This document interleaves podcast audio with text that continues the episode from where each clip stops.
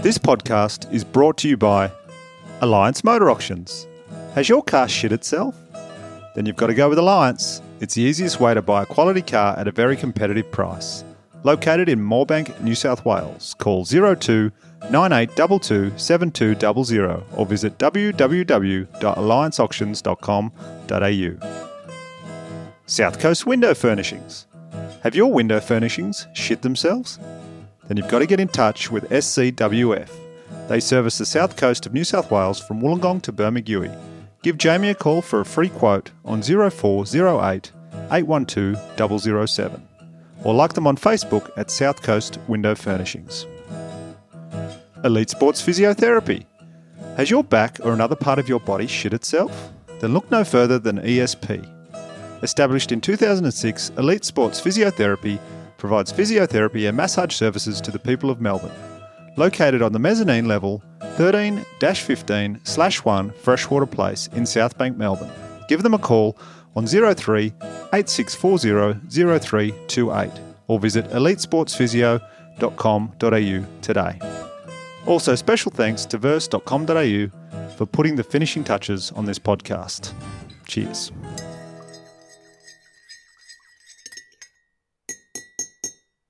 G'day there. Thanks for wrapping your ears around this podcast. My guest this week is Australian comedian, writer, actor, and fantastic dancer, Damien Callanan. Damo and I caught up in Perth for a bit of a chinwag about his love of dancing, country towns, and performing, and how his upcoming film, The Merger, came to be. This is Taking It Easy with Daniel Connell.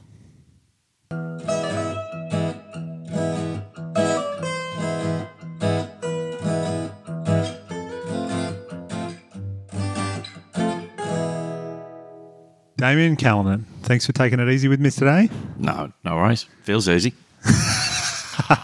and thanks for having me in your accommodation here in Perth. This is Yeah. very Yeah. nice. It's um like all people, come to the Perth Fringe. It helps if you've got someone to stay with. Absolutely. Yeah. And mine Keeps your costs my down. combination is actually um Hillary who owns this place is the rare combination. It's probably good for this podcast. She's uh by day a fertility nurse and by Oh. night a choreographer. Really? Yeah. That is a That's a random double. that is a very random double. Yeah, so Uh, like the room that I'm staying in is kind of full of stethoscopes and Audrey, Audrey Hepburn memorabilia. So. wow. Has she done any uh, choreography with uh, like for nursing shows or anything like that? I don't know. I think she keeps her two worlds quite separate. Right, yeah. Probably for the best. to be Yeah, honest. It's yeah. like, you can't have any kids, but hot shoe shuffle. Uh, so yeah, we are recording this in Perth because we're both over here for Perth Fringe. Mm-hmm. Uh, you're over here doing a show called Swing Man. Indeed. Uh, about swing dancing, Hmm. um, and you've told me that uh, you tried to learn swing dancing, which is a very tough thing to learn, Hmm. it's a form of dance, uh, in three months. That's that was the uh, that was the agenda I set myself. Yeah, I had always wanted to do it, Mm-hmm. but kept not doing it. Basically, Right. I was in Paris. Here you go. This is Dropper City, Damo. Um, I was in Paris because I've got um, disposable income, and um, anyway, I saw swing dancing in this random random club. They just kind of oozed out of the floorboards and just took over. Yeah. And it was so. It was one of those moments when you get caught between like ardent admiration and seething jealousy. Oh, that's it. I'm going to learn how to do it. Right. And then I had a postcard sitting on my fridge for nearly the rest of that year of a swing dance class. Kept not being able to fit it in because I was, Yeah. you know, you know, we're troubadours. Busy, Dan. yeah, We- we- absolutely. We, we can't submit to the, you know, oh no, I can't play mixed netball every Wednesday at seven fifty-five. Um, anyway, I thought if I write a show about it, if I write a show about it, I'll have to do it. Yeah. So um, yeah, I started lessons like in mid-November, and I had the Melbourne Comedy Festival as the deadline. Now, for most people, swing dancing, learning it in that amount of time would be tough, right? Uh, Yeah. but you, I've seen you cut a rug at various festival after parties. Uh, you're a very accomplished dancer. So, did you find it wasn't as difficult Uh, as other people in the class? At the beginning, it was harder than I thought.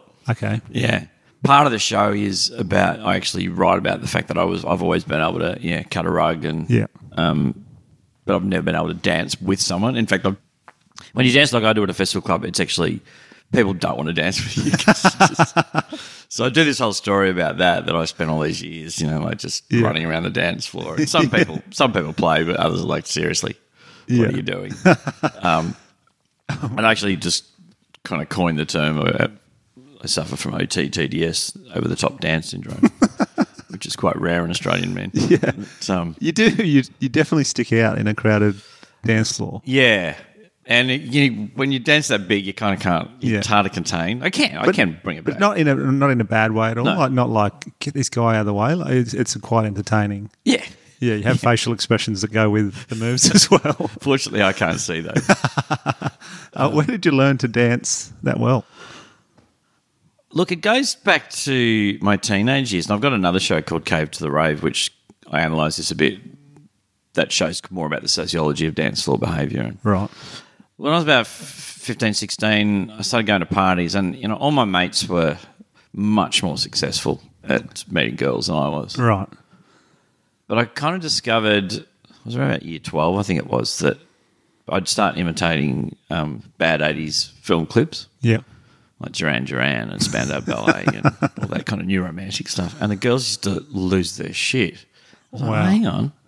Mind you, I'd get to the end of the 2 minutes 42 and they'd go off and snog my mates again. But there was one night, and so there was this group of girls in a, who we met from uh, a school called Mater Christi in Belgrave. And I, I grew up there, the northern suburbs of Melbourne. This is the far east Yeah. you know, might as well have been the Pyrenees. It was So it took us about three hours to get to these parties, and you know, by the time we get there, it was like, oh, should we get back on the train?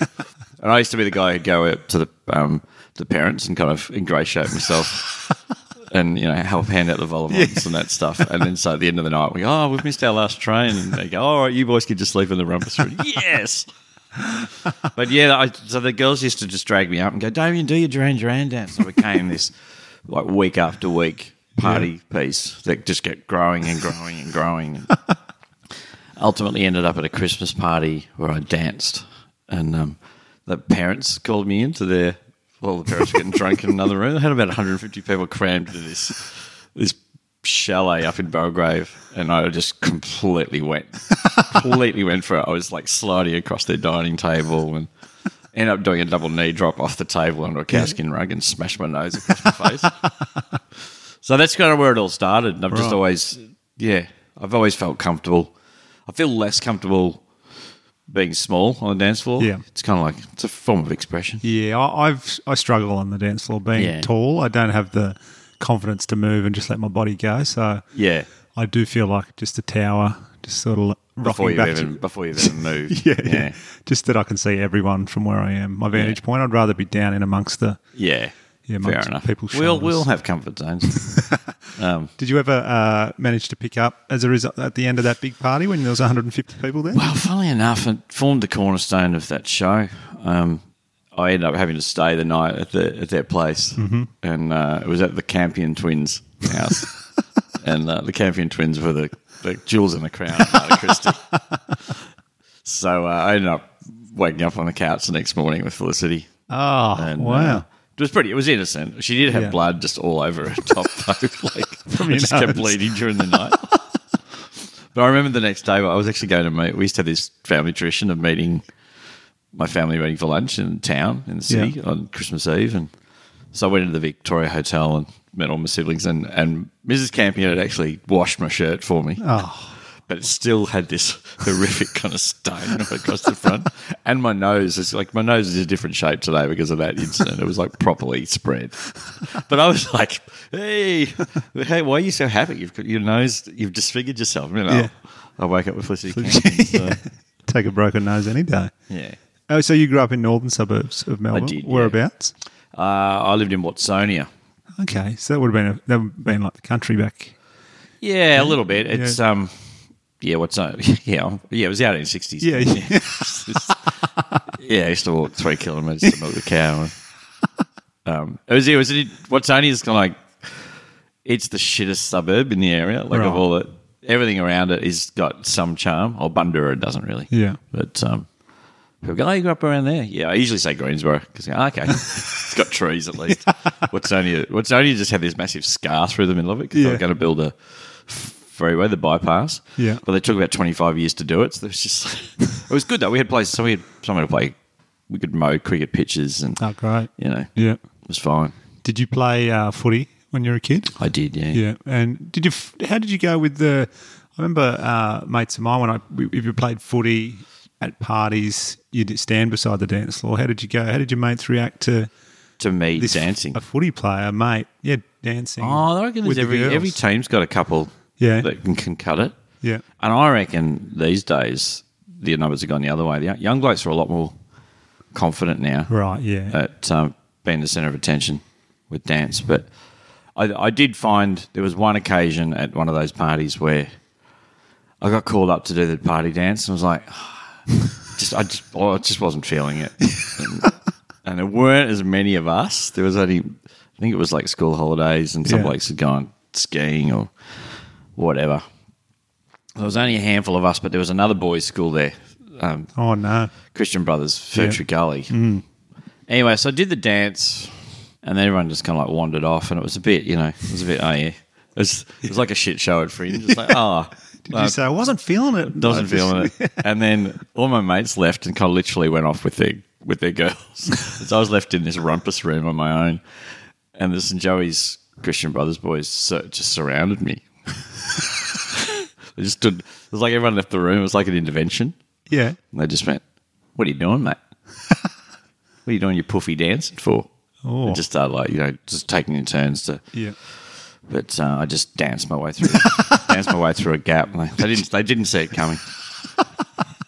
I was, so I threw a couple of beanbags down the stairs after Yeah. them. just knocked them Broke the down, floor, knocked them down. I was gone. I was out in the night. By then. I was on the 11.53 from Bayswater. at home.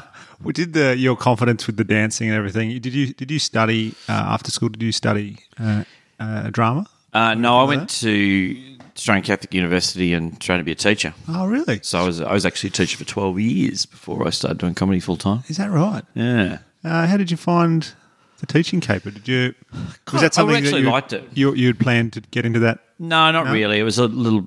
I actually did want to do drama, um, but I went to an all boys Christian Brothers School and there was no we had no arts, like Ah, okay. nothing. Yeah. And we tried to get drama up as a subject and just couldn't get any traction. So I even actually had a count, you know, like careers counselor go, no, I don't do drama. It's like, do teaching. Oh, okay. Yeah. No, I came from a family of teachers, so it was just like the easy. Yeah. And they were kind of trying to sell, like, oh, you'll be able to do a bit of drama in that, but you'll have a career. Yeah. Did you teach drama? Uh, I did. I did ultimately. Yeah. Initially, I was a primary classroom teacher, and then the, the urge to perform and do drama was still there, and it slowly started to evolve. And then I went back and did a grad, graduate diploma in performing arts. Became a drama teacher, and that's what got me performing. I just Yeah. started. I'd already just started doing impro at that point, and then started doing theatre. I did like I literally ticked every box until I got to stand up. Like I even did like mask theatre.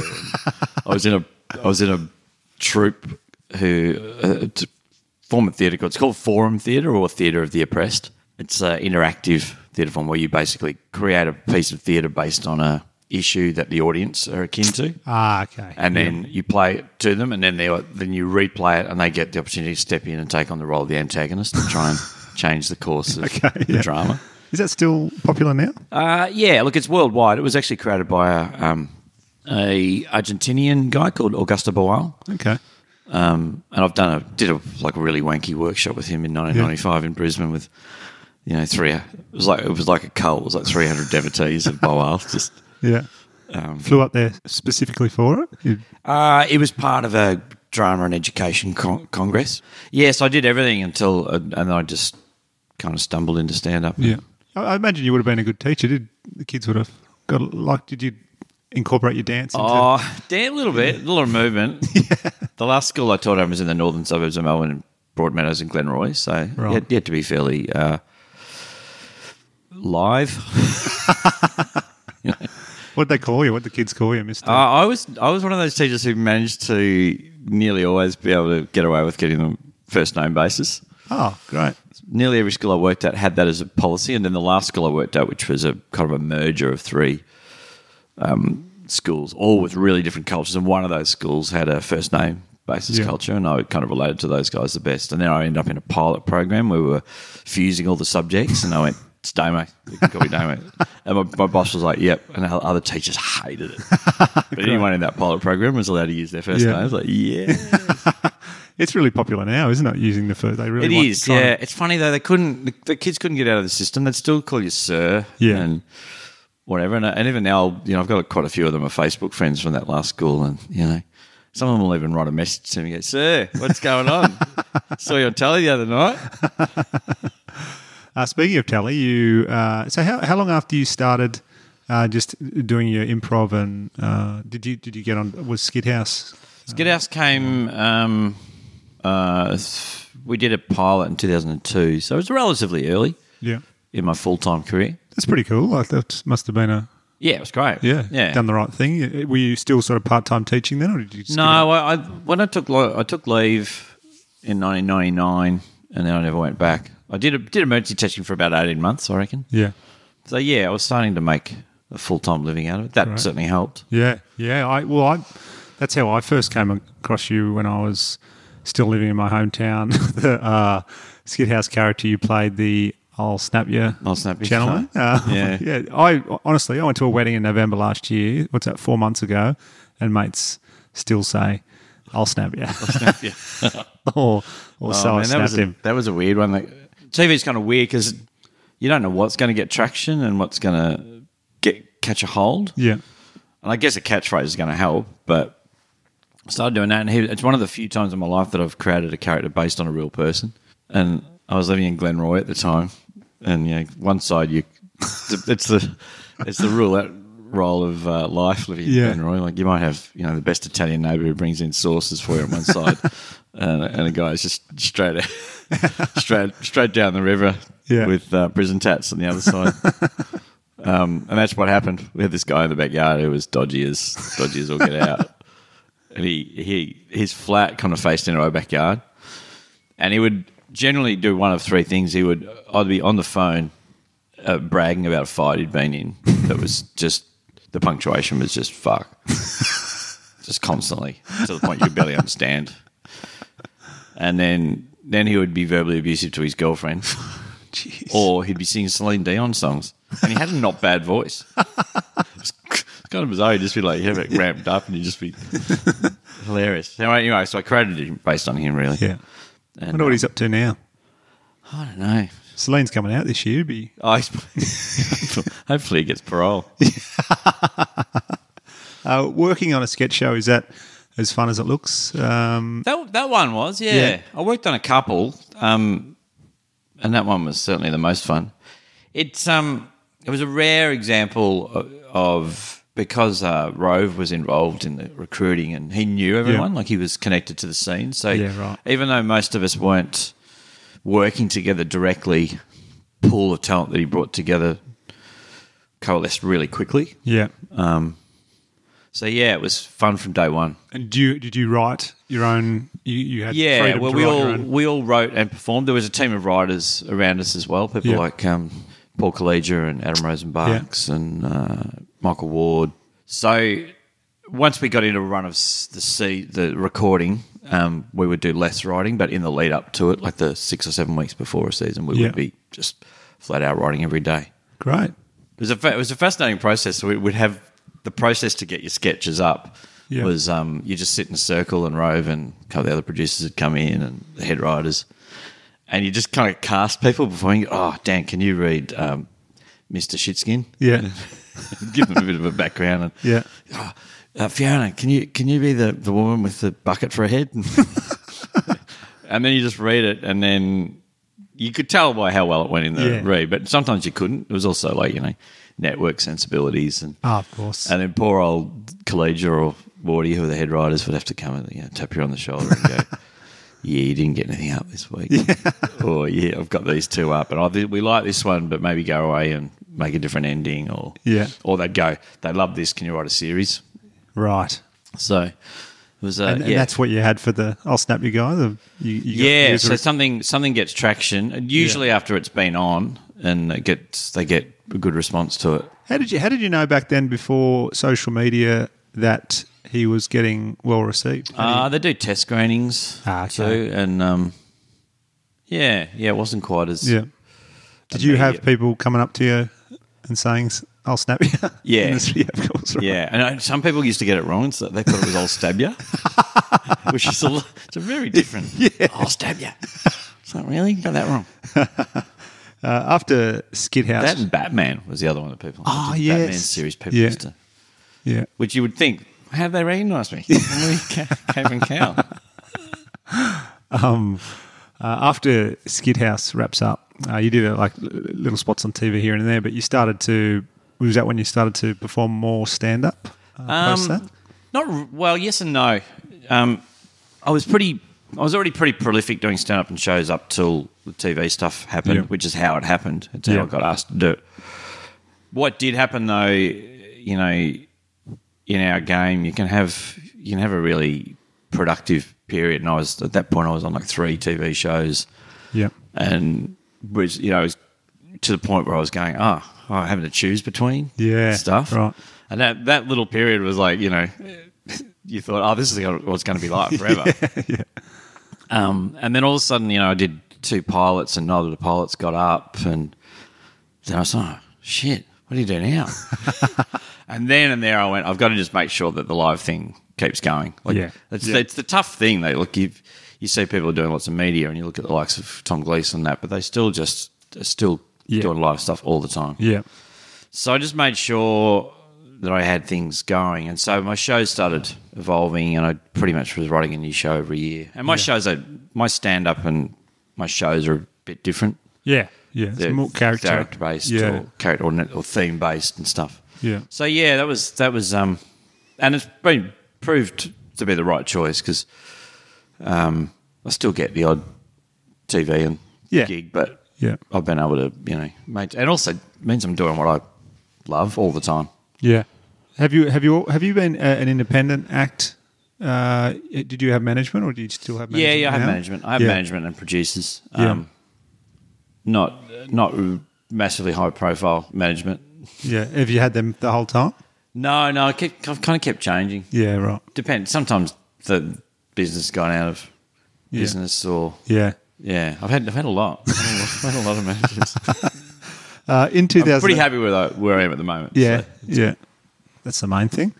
Uh, in 2010, you wrote uh, a one-man show and performed it. Um, it was probably, would you say, it's your best received show, the the merger? Yeah, certainly, certainly, it's had the greatest reach and longevity. yeah, yeah. I saw it that year, 2010. I think Oh, it was right. the first time I'd been to a comedy festival, I think, from memory, and uh, it was yeah, it was That would have been when fantastic. you were guy with uh, capital punishment. Yes, yeah, it was in that Canberra show, and we all came. And um, I remember afterwards we were just talking about how challenging it must be to play various characters, especially with different accents or Yeah. voices. Um, how many characters did you play in that?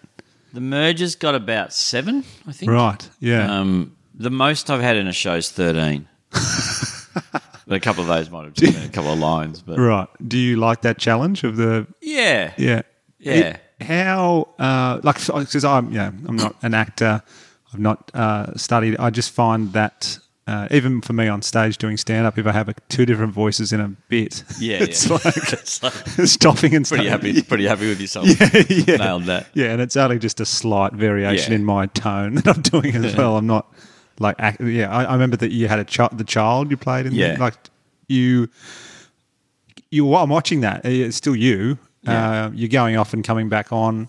Uh, you think uh, you're watching it, thinking that is a kid I'm watching Yeah. on stage. So is that just you just picked all that up in in Look, the to be honest, it probably started. I didn't know I could do it until I started doing improv, which was the first thing that I ever did performance wise. I Right. started going to some teacher improvisation workshops with some other teacher mates. And Yeah.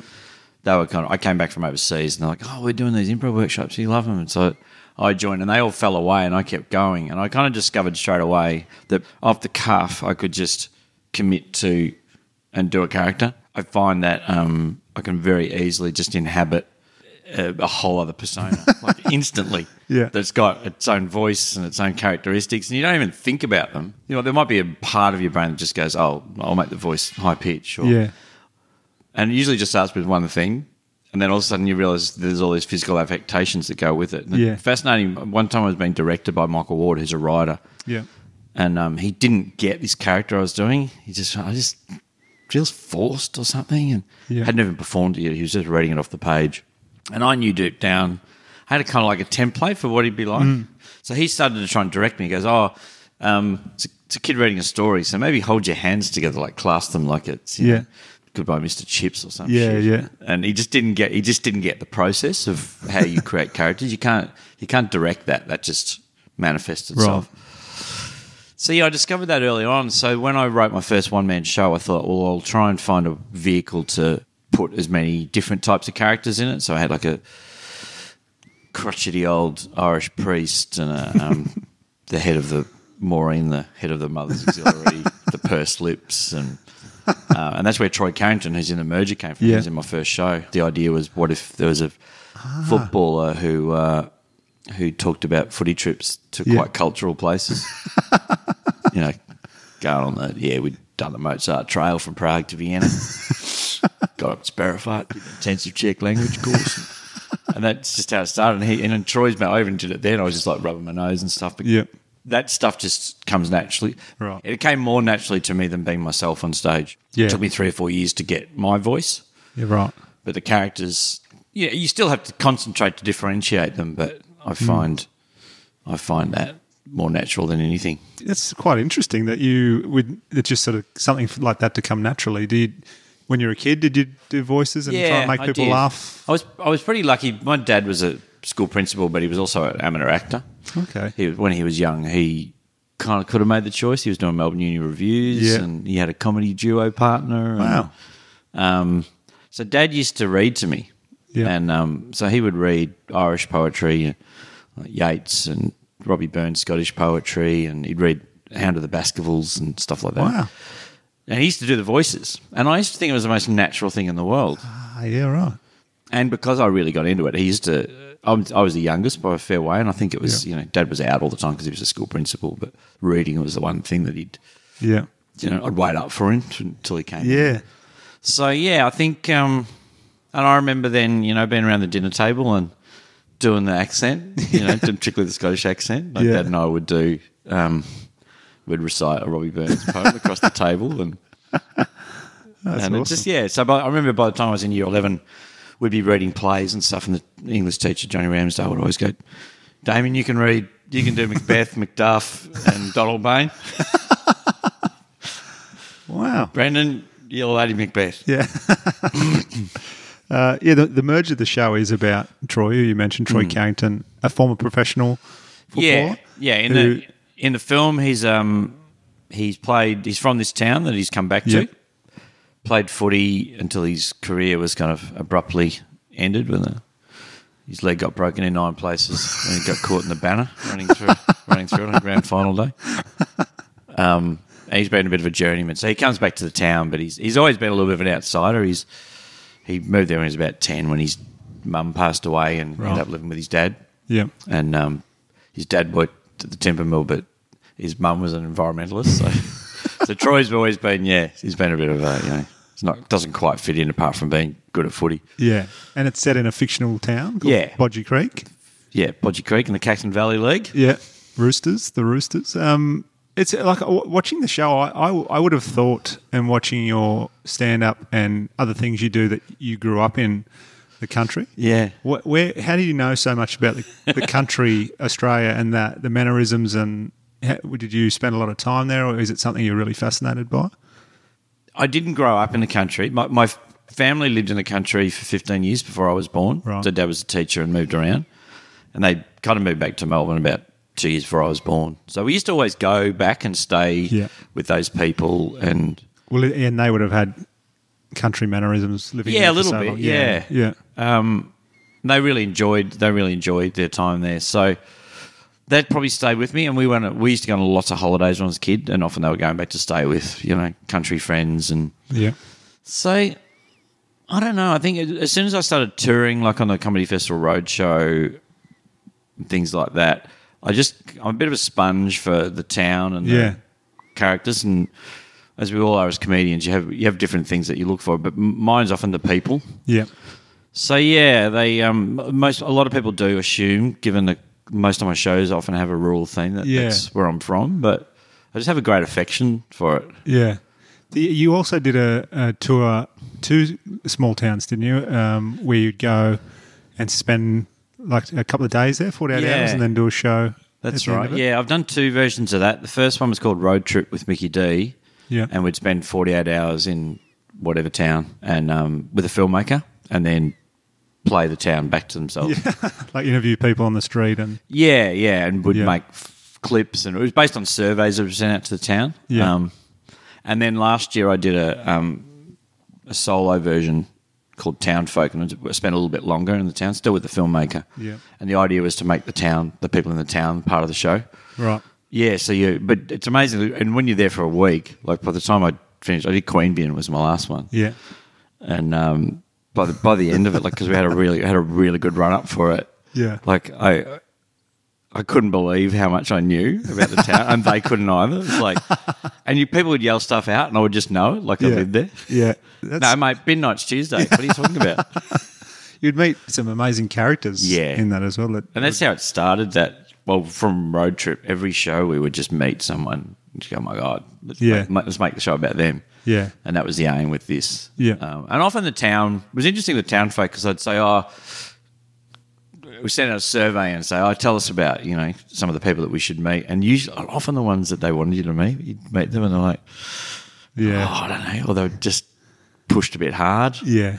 And there was always someone else around the corner that was more interesting. Yeah. that wasn't you know didn't have their hand up. Yeah, yeah. I d- do you find you? I, I know I, I grew up in a small, like a town of ten thousand. Um, when I lived there, it's grown since, but I love. I, I much prefer the country to the city. I love history of little towns Yeah. and bakeries and a pub feed. You know, I, i- is that something that you, you love about it as well? Yeah, yeah. It's also, and that's kind of why town folk works, and it works better in those sort of sized towns yeah, where everyone everyone knows what you're talking about. As soon as you go, was the um, was the tank in the park pointed at the chemist, and they'll go, oh, oh, it is too. Oh. But you can say it, and everyone knows. yeah, yeah, um, yeah, So I, I love that. I love that being able to have that kind of joint conversation. yeah.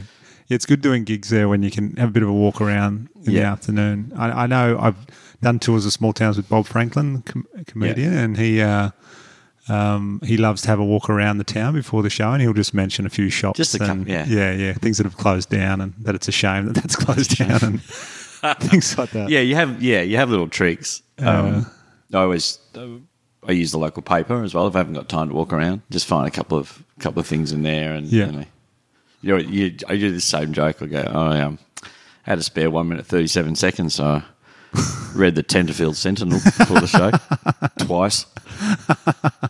and they think you know they think you're a genius. Yeah. when you've said two things about the town. So, Yeah.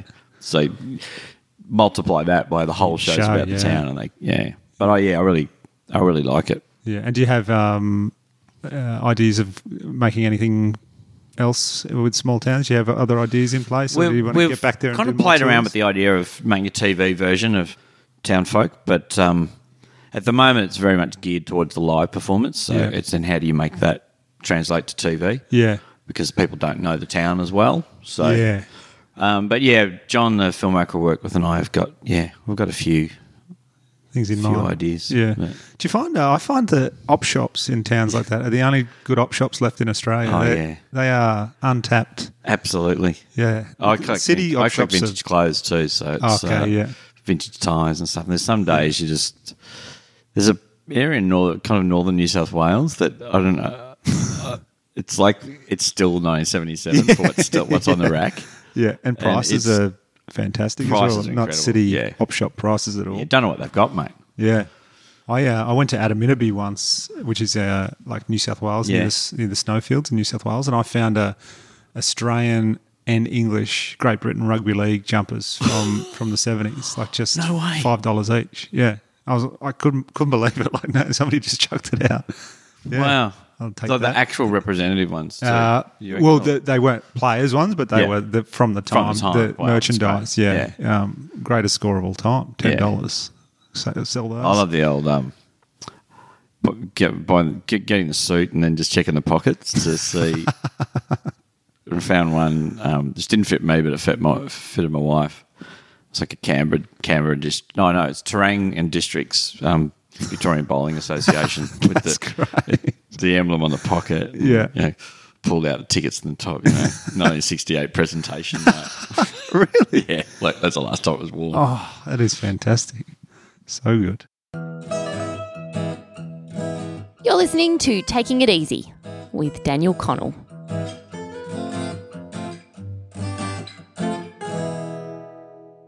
When you wrote the merger uh, as the one man show, did you have any thoughts that this could be a screenplay one day?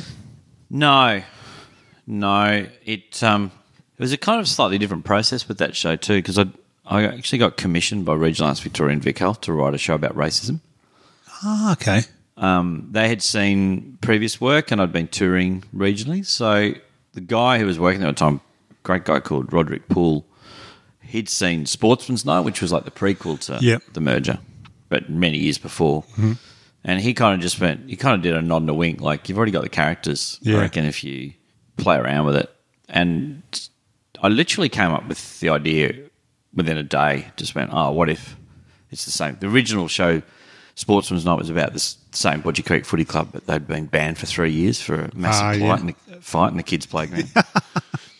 And um, I just went, I'll just project forward and what's Yeah. happening to the club now and they're dwindling. And but as soon as I did it, there's a, there's a structure in the show. There's a little boy character who's got a camera. Um, and he's making a documentary about the team. Yeah. So it had very filmic structure anyway. Like Yeah. He was doing pieces to camera and then it'd cut to scenes. So, Yeah.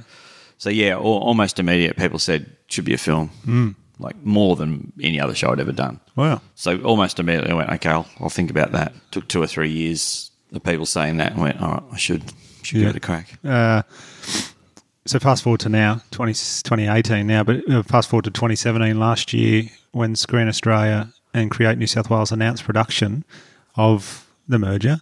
Um, did you have a little dance in your kitchen when you found out? and Yeah, I did. got the I, there were news? two dances for, they gave us like an amber light just before Christmas. Yeah. And then I had to work with a script editor. So I was like, yes, yes. And I had complete confidence. You know, I thought, okay, well, that, that, that's pretty good. Yeah. But one of the producers was a bit like, she was like, oh, that means they're not going to give. She was like, really, she was complete opposite to me. Yeah, so the big dance happened, yeah, when we got the full green light, which Yeah. was in about April, I think. Or- Yeah, it's pretty, it was pretty, yeah, it was pretty moving Mm. when you spend so long on a project. And, you know, it's like uh, there are things that you do spend years on, and it's- they might s- still not happen. Yeah. I've had, I've had other projects that I've invested large chunks Mm. of time in, and, you know, you just kind of know when they're dead. Yeah, yeah, yeah. Do you feel like though that you were due for something to? You put all that hard work in for a Uh, I long try period of not, time. I try or you not to don't look think at it- like that. Yeah, I try not to think Just like, see what oh, happens. unluckiest man in comedy or you know, that kind of shit. It's like, Yeah, yeah. No, it's just good that this one happened. yeah, yeah, yeah, Yeah. yeah. Take what, take whatever. Yeah. But yeah, Um, it was pretty, it was pretty exciting. Was it easy to put uh, to to put it onto to a script to write the script? Because No, Uh, to be- uh, how long was the one man show? It was about About an hour. An hour, But actually, so- by the time I finished touring it, it's, it's more like 75 now. yeah. So and the film, how long will that be? Um, it's currently around about 99 minutes. Okay. Yeah. Yeah. Uh, so look, the the hard bit's actually condensed. You know, about my 22 first my minutes. first draft when I had I had no help or anything was 159 pages, and it's like so it's about a minute a page. Page, yeah. So Yeah. you know, it was, we were nudging we were nudging three hours. Two parter maybe. to- yeah. look, I learned I I can't tell you how little I knew about writing a film. Yeah. till I did it. I was just very lucky that Create New South Wales gave me, you know, a mentor to work with early on, and he just kept breaking it down. Like you just you just want to run ahead. And just Yeah. go, I want. I just want to do this. No, no, no. Come back here. Yeah, come right. back here. Here's the starting blocks. These these are the step. Um, and you realise how important they are now. Yeah. You can't if you just, just if you just decide to write a film and don't even think about the structure, what you'll end up with is 159 pages, and uh, you know no no structure. Yeah. Like 'cause if you can write, you know, you kind of you do what you call my one of my editors calls it clearing your throat. Yeah. You just start writing, and you're ten pages in before you've got to the point of the work out what the point of the scene is, Hmm. and it's full of jokes and it's zinging and stuff, but it's not. It's taking away from the story. Yeah. So Yeah. that's the hardest part. Is just being quite linear. Yeah. That's why it takes so many drafts to kind of Yeah. Get it spot massage on. it. Yeah. Are you reunited with director uh, Mark Grantnell? Grentel, yeah. Grentel and um, producer Anne Robbins uh, Robinson for this one, Robinson, and yeah. you'd work with them on Backyard Ashes. So was it nice to, you know, that you knowing that your baby was going to be in the hands Yeah. of people you knew? Well, we, already? the, the process was Mark and I, Mark co wrote and directed Backyard Ashes, and we became friends from Yeah. that. He, I did, we didn't know each other beforehand. Um, and I was telling him at the time while we were shooting that, yeah, I had this, you know, I was developing, I was in early stages, and Yeah. he was going to give me advice. And then he came and saw the merger at the Brisbane Comedy Festival and went, we should work together great. and um, it was kind of good timing. Yeah. and I needed his ins in the in the film scene, and then Anne came on board after that. So the three of us sort of started the process of applying for funding. So I really needed them for that. Like I just didn't know anything about that Right. world. Yeah. I know I know how to get arts funding and live stuff, but film was like oh, you, you tell me. Yeah. And when when did the town of Wagga in the Riverina of New South Wales come in as the? Oh, look, they were all, it was always going to be Wagga Mark's a Wagga boy, Oh right, is it? and he oh he grew up in Urinquinny. yeah. um, and moved to Wagga. when He was about twelve, but he he shot Backyard Ashes there, and City of Yeah. Wagga were really good to them. They Yeah. put a lot of investment stuff into it, so kind of a combination of returning the favour, but we also I'd already started doing location recce's years ago to all Yeah. the outlying towns and had places earmarked. Yeah, yeah. So it was a, yeah, it was logical. And was Wagga one of those? Uh, yeah, yeah, Wagga. Yeah, we had a couple of places cold call. Oh really? Um, Col- the mayor of Colac rang me just out of the blue. Just went. She didn't know. She knew nothing about the project. She just said, "I just got told I should call you about a film or something." Like it was, she said, like a work experience. Can I said, "Who's this?" "Oh, I'm the mayor of Colac." Oh, are you? All right. Might want to work on your phone technique. Yeah. Um, what's what? Then she's going, "What's it about?" I'm going, it's a porno actually. Yeah, "It's a you- we- porno, we- yeah. yeah. Um, and Broken Hill approached Mark too, but they, they do a lot of film out there. So we, we mainly shot in outlying towns. Um, t- township of Ganmain is the main Yeah. street of Bodgy Creek and right. Yerong Creek's where the footy ground is. Yeah, they would have been wrapped with that, I'd imagine. Yeah. Yeah. Some were. Ganmain was funny because we had to close the shred a couple of times. And, um, which only happens Can like, imagine. happens like twice a year. Couple for of the old- Christmas festival. and uh, I think for the Bougainvillea festival. yeah, So um, it, it's not really kind of. There's a highway through it to Narandra, but you don't have to go down the main street to do that. Mm. But the day, the first day we were filming, um, everyone was you know people you know, coming and checking things out, and um, this bloke just came speed and he just sped, sped through the block, the, lo- the block off, and we had a temp- temporary stump in the middle of the main street, which is a recurring joke. It's like you can, whe- you can wheel it off, but it was in the Yeah. middle of the road, and he's, he just drove down and Went around. ran asked around. Leave that fucking thing on the road. and then you can't try to come through. And he was just deliberately being provocative. Yeah, yeah. And uh, then eventually, one stage, a mower started up. and the sound going, oh, there's a mower. Then they had to kind of track down where it was. And the poor third AD is just kind of wandering down the laneway. And then she, she gets to this backyard and it's him. Oh. He's mowing his lawn. oh, And she went, "Look, I'm I'm pretty sure I know what the response is going to be, but it'd be really good for us if you turn your mower off Hmm. Yeah. just just while we shoot this." And he goes, "Nah, you can yeah, all right, man." He just kept mowing. I think someone secretly wanted to be in I think the so. film by the sound of things. uh, it might Well, have to be been- honest, it would doesn't make sense for a scene in a country town to be shot without the sound of a mower in the background. Like it's it's authentic. absolutely could have got him uh, just a just a shot of him mowing the footy oval or something Yeah. for ten seconds or something. Endlessly. Um, you had a lot of uh, fantastic Aussie actors and comedians, Yeah. uh, friends of ours. In the did you have you had uh, locations in mind for the set? Did you have actors in mind for particular roles when you first started Only a writing? it? couple. Yeah. Um, what tends to happen in the writing process is slowly people start as the character solidifies.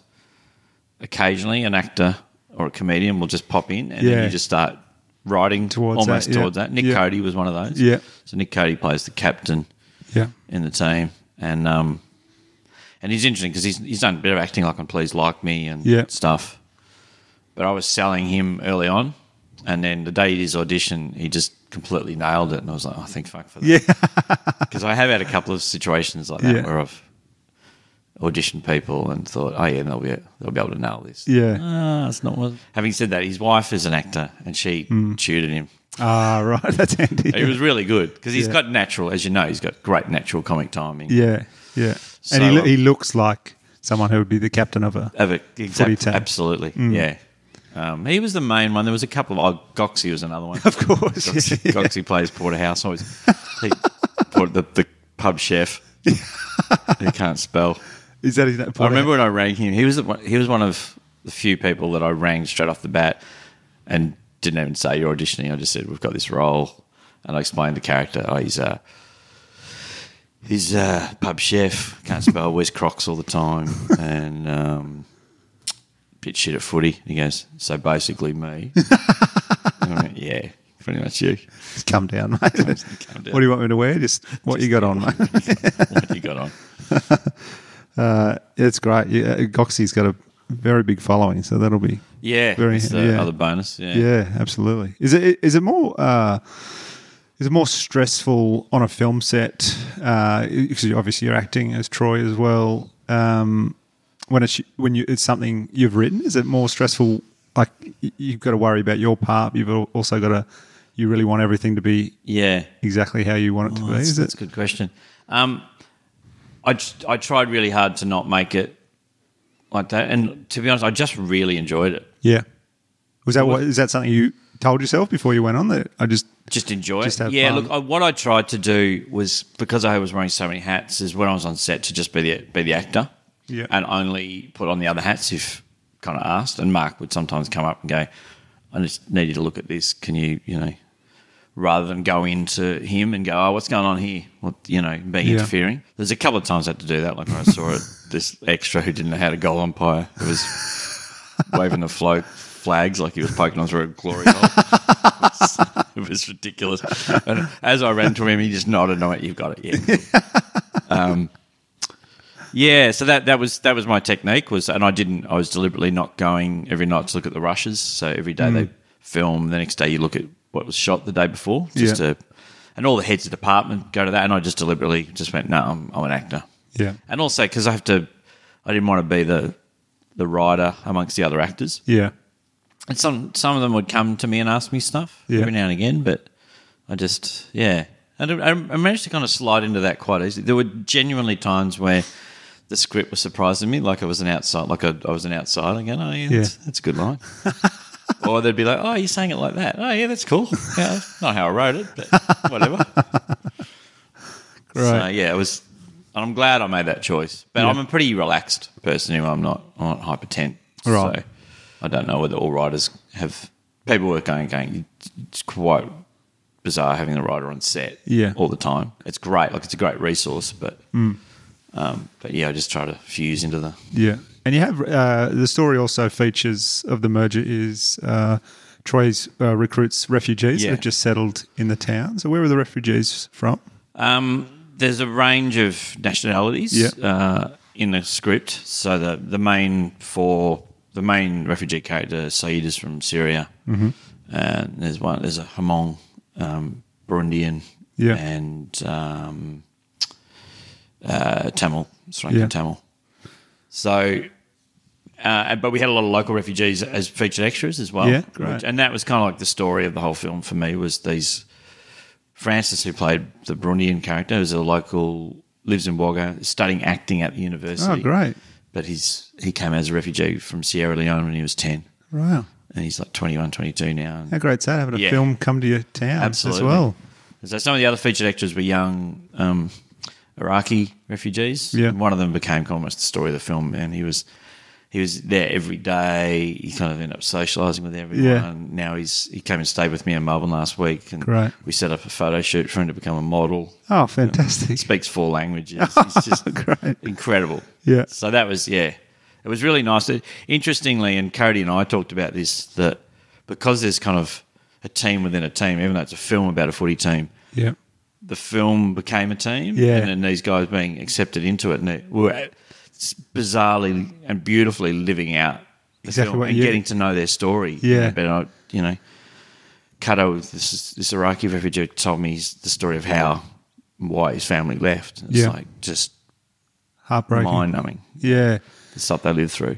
And, and when you because you originally wrote this, sto- that they came to you a, a show about um, was it, you said racism? and- Yeah, there, like, there was yeah. no agenda. There was No- no. no it has agenda. to be about this. I just Yeah. chose those that subject area. Yeah, and it, as the movie, as you were shooting, did uh, you add anything in uh, after hearing their stories or lines they said that you could? Well, all the way along, the, the, the movie changed a lot from the live show in that I had to match the right nationalities to Yeah. the actors that we got. So, for instance, in the live show, the main character was an Afghan Hazara, Yeah. and we just couldn't find an Afghan Hazara actor who could that had all Right. the. It was a tough role to fill. Yeah, had to be funny and good at footy and um, a bit aggressive, Yeah. but charming. The Yeah. Mm. whole- we just couldn't get it. Um, So I had to, at the last minute, kind of rewrote it to suit the actor that we found, Faisal Yeah. Barzi, who's brilliant. And he is half Syrian, half Lebanese. Um, yeah, so I was incorporating. A a lot of it was the original characters were written on reading, so I, I, I read for about three months before I wrote a word at the live show yeah, read Asylum Seekers' Diaries and books on Islam and Afghanistan. Okay, Until the stories I created were based on, in part, on real stories. yeah. I think yeah, it's got a uh, th- that that great story to it of people in a you know refugees in a small country town. It's when it comes out, it'll kind of be coming out just at the right time. I think like, it's really starting to. People are getting settled in regional Yeah. places, you know, and it, it, like you hate to say it, but there's if there's racism in Australia, it's you know country towns are where a lot of it can still sort of be. Because I, I remember growing up in my Yeah. hometown, oh, I, I don't remember anyone of other nationalities living. Yeah. I think we had like a Chinese family that ran the local restaurant, and that was all we ever came across. So when I moved to bigger places and cities and things, Yeah. I I sort of see um, how it can still be like Oh, that. totally. Like, Yeah, yeah, yeah. yeah. And that's how we've tried to create the film too. That the, the the people who are racist, we don't demonize so much in the show. Mm. Even the main the main there's one guy who doesn't who kind of doesn't really come across. He doesn't change that Yeah. much.